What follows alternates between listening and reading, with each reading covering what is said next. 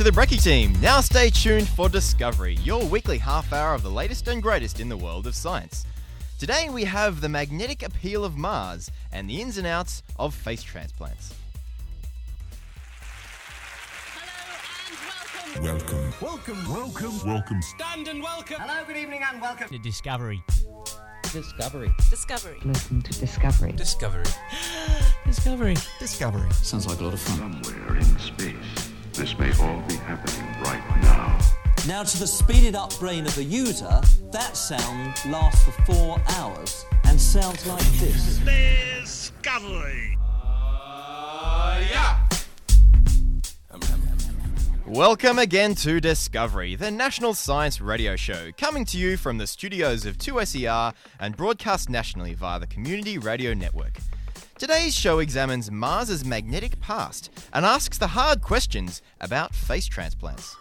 I'm Matthew Francis, and joining me in the studio we have Jackie Peffer, Natalie Stabe, Noel Hanna, and Chris Stewart. First up, we have Chris with the news.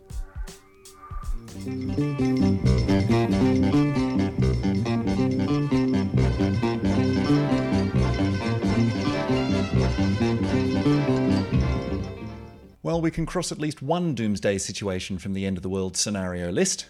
The chances of the Earth and everyone on it being destroyed by a freak accident at a particle accelerator or some other astrophysical catastrophe is about 1 in a billion, according to scientists at MIT. Back in 2000, physicists at the Brookhaven Relativistic Heavy Ion Collider wondered whether smashing particles together at high energies was exposing the planet to the risk of annihilation. They calculated the chances of a particle physics experiment accidentally kicking off a rare but catastrophic event, like the formation of a black hole that quickly devours the Earth and takes our species with it. Fortunately, the odds were very much in our favour. Physicists at MIT, however, have redone the calculation, since they figured that the original mathematics had a selection bias. In essence, it assumed that because we haven't been annihilated yet, it must be a rare thing. And yes, that's possible. Or we might just have been lucky so far. Instead, the MIT folk calculated how often you expect an intelligent species to arise in the universe and how long they might take to annihilate themselves in this way.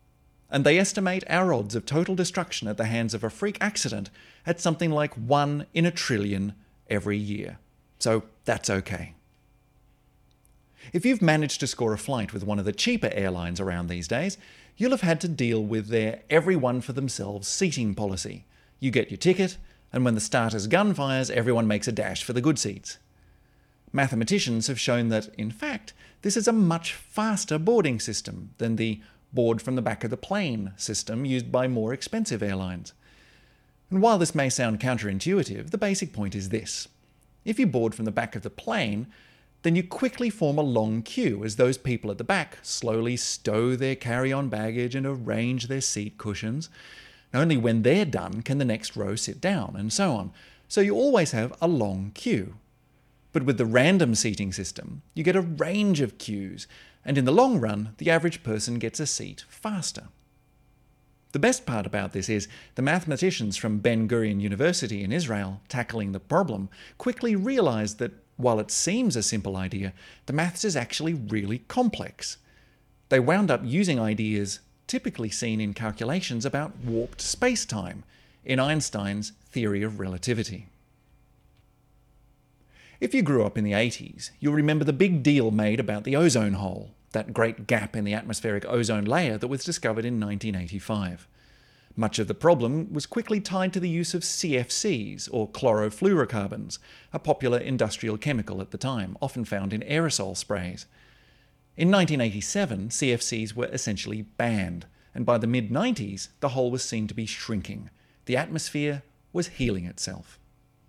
But new data on the amount of CFCs still lingering in the atmosphere suggests that the hole may close slower than expected, and it might take 15 years longer than previously thought for it to fill in completely, sometime around 2065. Scientists from labs in the US took measurements of CFCs in the air across North America and found higher levels than expected. The chemicals are still used in old equipment predating the ban and are in use by many industries in developing countries. However, since CFCs have already been banned, scientists aren't sure what more can be done. And since a thinner ozone layer means more harmful UV radiation from the sun can penetrate to the Earth's surface, we'll have to continue the slip, slop, slap mantra for a while yet.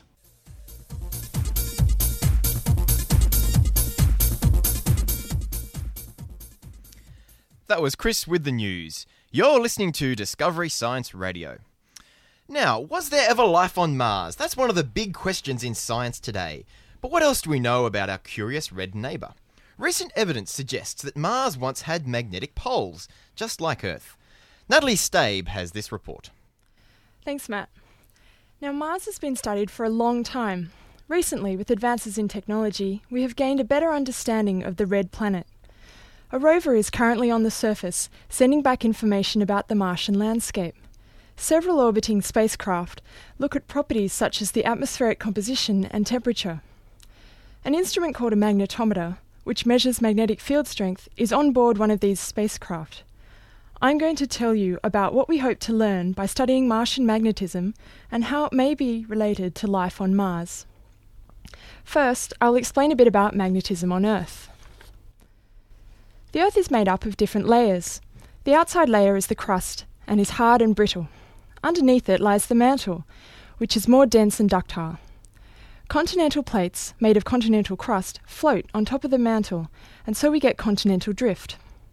The continental plates are a bit like jigsaw pieces. We know that the Great Australian Bight fits into Antarctica, and that the east coast of South America fits into the west coast of Africa. On a broad scale, the South American plate and the African plate separated about 200 million years ago the crust was ripped apart and the Atlantic Ocean was created. Hot magma from the mantle rose up to fill the space under the ocean to form what is known as a mid ocean ridge, a giant suture running roughly north south. The hot magma chills to form new rocks that are carried either east or west of the mid ocean ridge as the plate moves outwards. Beneath the mantle lies the liquid outer core and the solid inner core. The solid core contains iron that forms a convecting fluid, and is believed to be the giant magnet or dynamo that produces the Earth's magnetic field. Today, when you look at a compass, the arrow points north, but it hasn't always been this way. The direction of the Earth's magnetic field has constantly flipped over time. The compass needle has sometimes pointed south and sometimes pointed north for varying time periods, from tens of thousands of years up to millions of years. Now, when the hot magma cools at the mid ocean ridge, it records the direction of the magnetic field. It has been recording the magnetic field for 200 million years, where the oldest rocks are near Africa and South America, and the youngest rocks are near the mid ocean ridge. During that time, the Earth's magnetic field has flipped many times. The magnetism of the rocks can be thought of as zebra stripes, where white is the direction that is the same as today, and black is the opposite direction.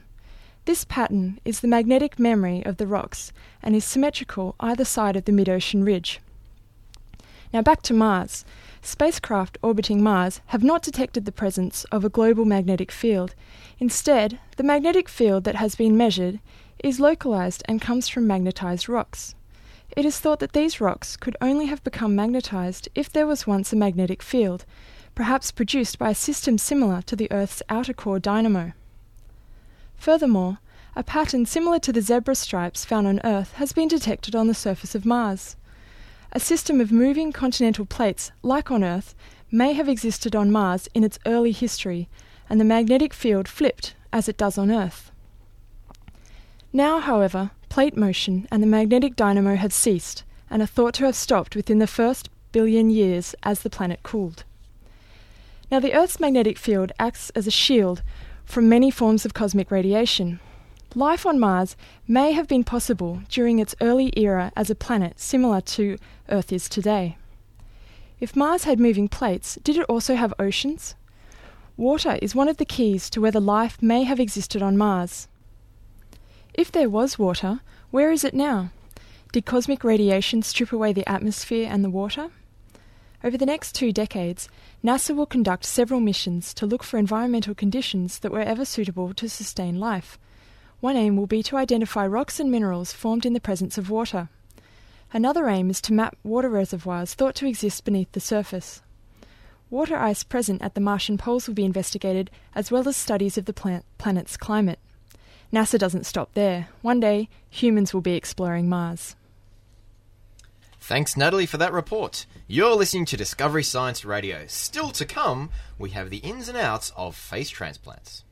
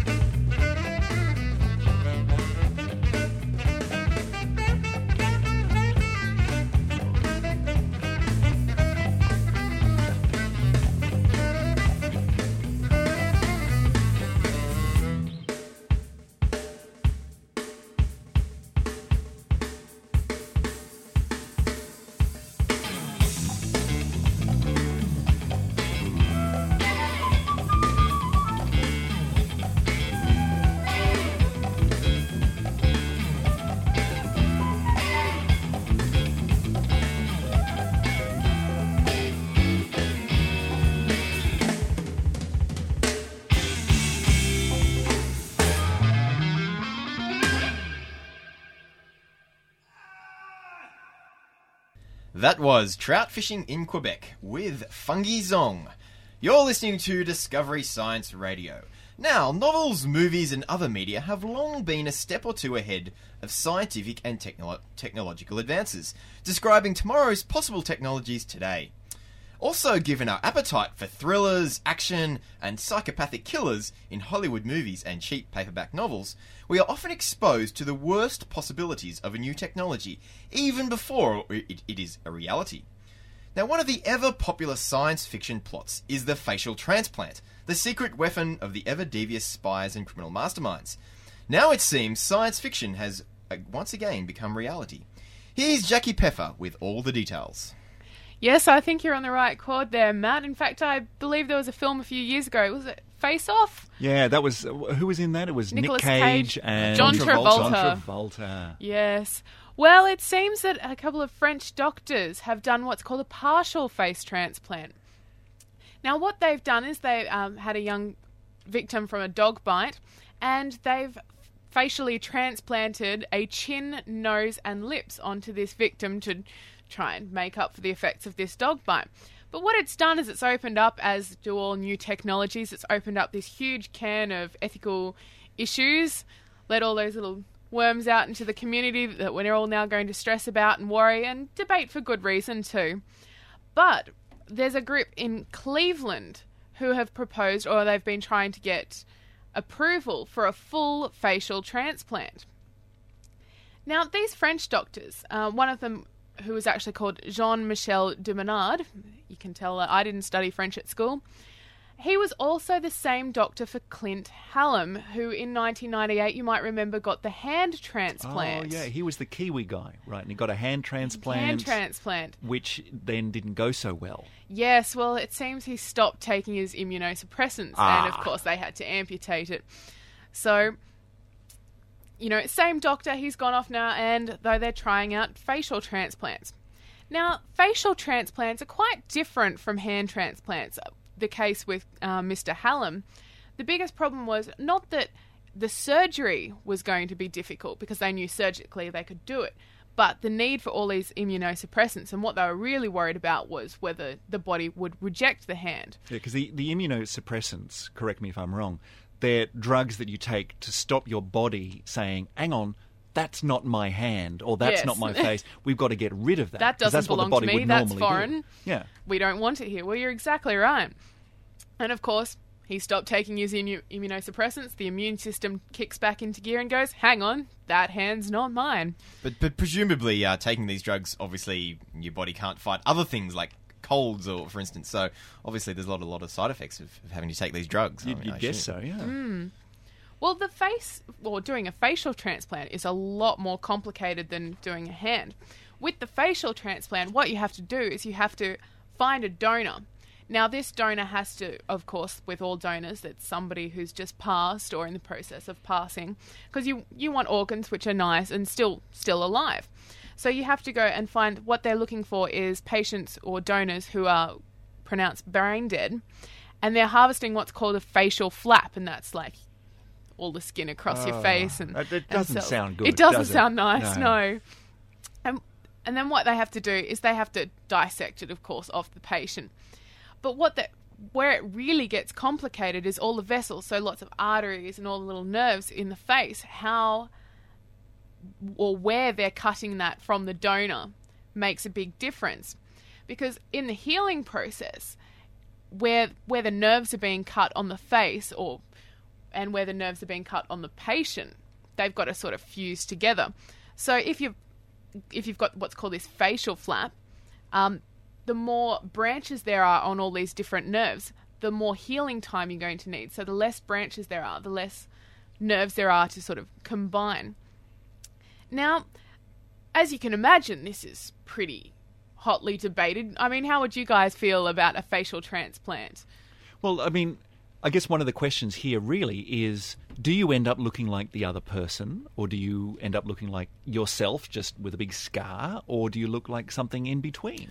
I, I heard they actually they claimed that the the underlying sort of muscles and bone structure of the person getting the face transplant was was they claimed going to be more of a deciding factor in the in the sort of final appearance than the person that they got it from. So that the skin would you know literally just be you know a thin skin over what was still there before. So So it's not like evil John Travolta suddenly looks like nice Nicolas Cage, or was it the other way around? I, I, can't remember. I think it was the other way around. right, right, right. Well, when they're looking at a donor and um, a patient, one of the things that they take into consideration is the facial structure and the facial size because they want to try and match those up as much as possible. Because if you've got somebody with a really small face donating their skin to somebody with a really big face, it's going to look a bit strange. And what about keeping the sex the same? You'd want a woman's face. Oh to- yeah, that's a good don't want to one, suddenly yeah. have a beard. That'd that'd be weird. Or just permanent stubble. Yeah. But one of the one of the big ethical things that, that I think about about this that, that's got to be up there leading with the ethics stakes is the guy who did the transplant when he gave the, the hand transplant to the to the Kiwi guy. The Kiwi guy was begging him for it, basically saying, "I really want this transplant," and then ended up not taking his take drugs, and they had to get rid of it. It sounds like this woman who's had the face transplant was similarly a bit unstable. And so there is a question mark here about, you know, is this doctor really doing the right thing? Well, these French doctors haven't actually published their their findings in any journal, which sort of cuts into the credibility of their work. So it'll be interesting to see how facial transplants, or how this patient goes over the next few years, and how facial transplants end up in our community. Thanks, uh, Jackie, for that report. I'm sure I'll sleep better tonight knowing that I have donor A on my driver's license. Hi, I'm Gates McFadden, and I played Dr. Beverly Crusher on Star Trek The Next Generation. And I know Dr. Crusher very well, and I am sure that when she's off duty, she would urge you to listen to Discovery. Make it so. And finally, the news that didn't make the news. Firstly, the word of the day with Chris. Yes, indeed. The uh, the word of the year, according to the new Oxford American Dictionary. I didn't even know that they actually voted for these things. Anyone want to take a guess? Word word of the year. What's been the biggest word that's come into common usage in 2005? Sedition? Google, no, it's been around for a bit. Sedition in Australia. It's actually podcast, which, strange as it may seem, because we here at Discovery have a podcast as well. You can listen to it and listen to the show over and over and over again if you want to. Anyway, podcast is the word of the year, and its official definition is a digital recording of a radio broadcast or similar program made available on the internet for downloading to a personal audio player. That's podcast. Now, the interesting thing about it is that they were going to put it into the dictionary last year, but not enough people were actually using it. So, podcast really has become the big thing in 2005. That's kind of cool.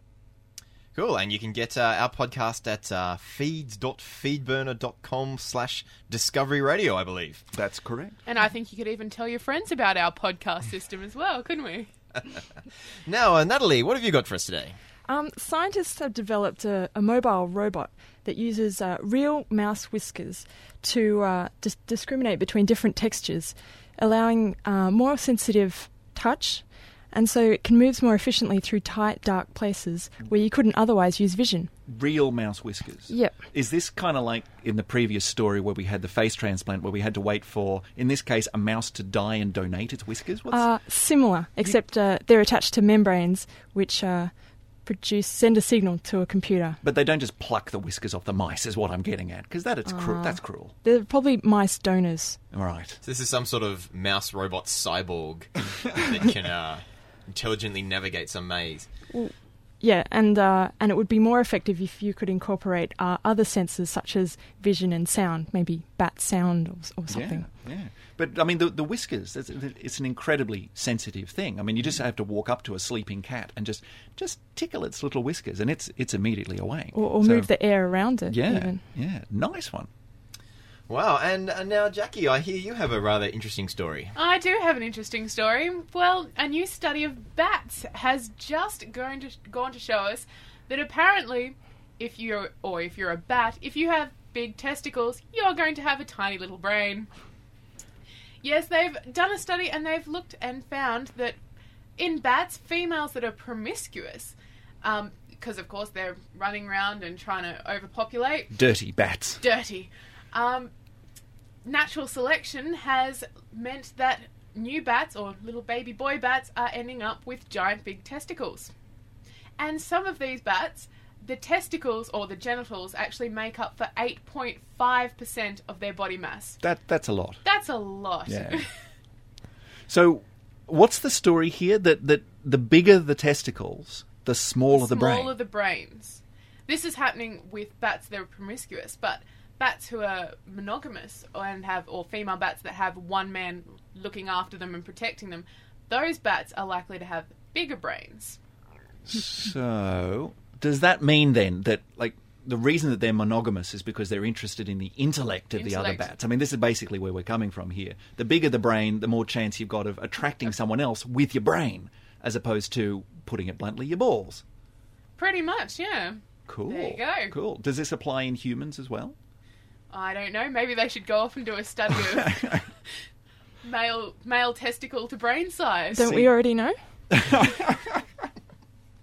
Thanks for that.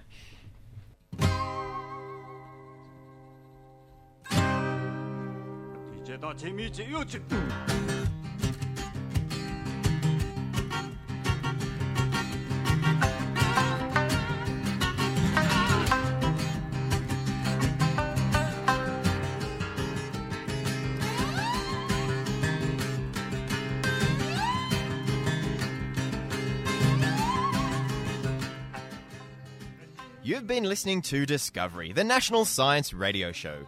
Today you've been hearing from Jackie Peffer, Natalie Stabe, Noel Hanna, and Chris Stewart.